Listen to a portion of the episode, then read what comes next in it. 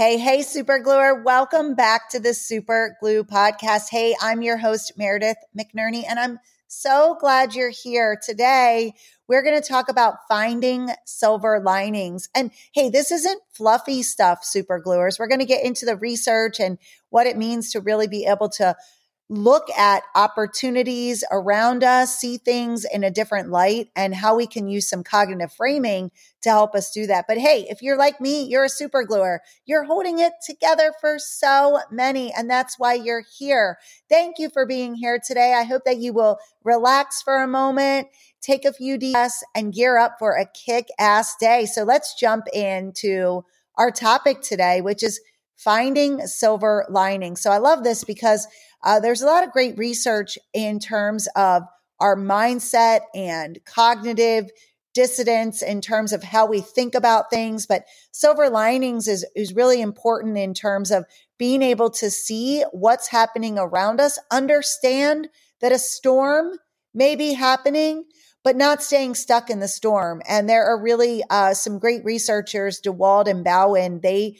did a study back in 2010 and they uh, their research is called storm clouds and silver linings and they were looking at ways to disrupt cognitive frustrations and being stuck on ruminating and they did this through a study of entrepreneurship and so they were really looking at when i'm in a threatening situation as an entrepreneur as a business person what can I do to refresh my brain or to think about having cognitive resilience? And I thought that is so applicable. I love their research and what they were able to provide after this study. So basically, what they talk about is when you're faced with a high amount of threat and high opportunity, it's cognitive resilience that helps us look past the storm to find silver linings. And basically, what they talk about is the importance of cognitive framing. And we talk about that a lot here on the Super Glue podcast. It's probably what I stand for the most in terms of helping us to be productive, happy, and healthy humans is getting a hold of our minds. Cognitive framing is so important. How we're going to view the world, how we're going to view a situation has a lot to do with our life's experiences. And cognitive framing is, you know, really about noticing and interpreting looking at things and analyzing them and you know and then we formulate our thoughts. And we have a lot of power in our thoughts and we know that our thoughts are really responsible for a lot of the experience that we have every single day. So this is really about thought management and it's really about moving from thoughts of perceived risk to a lens of opportunity. And what they found in their study in particular is that in business when a threat emerges, it's an it's important to examine the extended risk. So what that means is that you know if there's a, a competitor out there and they have a new product that could potentially pull your customers away from you and over to this competitor, instead of getting stuck in that, we can actually think about cognitive framing in a way that leads to motivation. So you know, that might spark for us innovation. We got to do something different. So when we have this threat, if you will, and we can match that to opportunity, that's when we're able to really heal from some of the threats that have the potential to bring us down. And and so we innovate or we try something new. And gosh, this could be in our homes, you know, when we're we're getting frustrated by something and it feels like a threat or a coworker or a situation, you know, in the workplace and you feel like, oh my gosh, this is a perceived threat. So we notice it.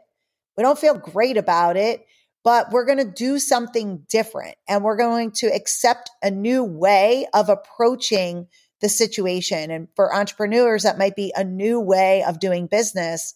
But in your own home, it might be a new way of doing business, right? Like how you're going to handle things in your household or in your workplace. But this requires cognitive resilience. And so we're going to practice finding silver linings today because the research says if we can actually be intentional about meditating on silver linings, we can do ourselves a lot of good and we can really uh, use cognitive framing in a powerful way. So I know many of you listen while you're driving. So definitely keep your eyes open. but for those of you that can close your eyes, uh, that's great. But everybody, if you would join me in taking a deep breath, and we're going to go into a silver lining meditation. And I want to give credit where credit is due. This actually comes from Greater Good. They're a phenomenal reb- website, Greater Good in Action. Uh, they come out of Berkeley University and they have a lot of tools and strategies. So definitely check them out. But let's get ready to go into our calming meditation.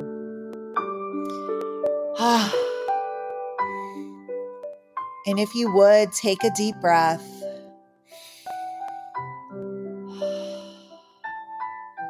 And let's just start by having you list five things that make your life enjoyable or worthwhile. These things can be general, like, you know, you're feeling good about your health, or you could go really specific and enjoy your morning cup of coffee and notice that. But again, cognitive framing is about noticing. So let's take a moment to notice the things that are enjoyable and just sit with that for a bit.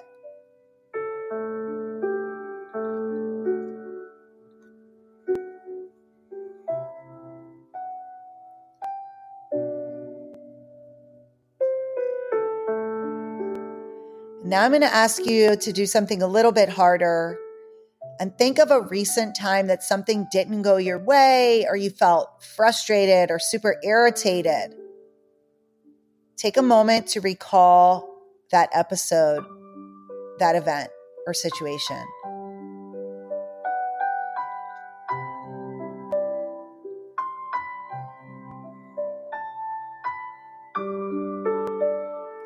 Taking a moment to engage in a deep breath.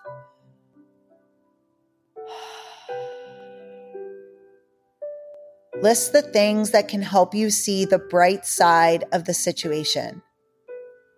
So, an example, you know, that they talk about from Greater Good is if you missed your bus in the morning, uh, maybe you got some good exercise while you were running to catch it. But take a moment by yourself to think about the bright side of the situation that you're currently experiencing, allowing yourself to breathe while you engage in this practice.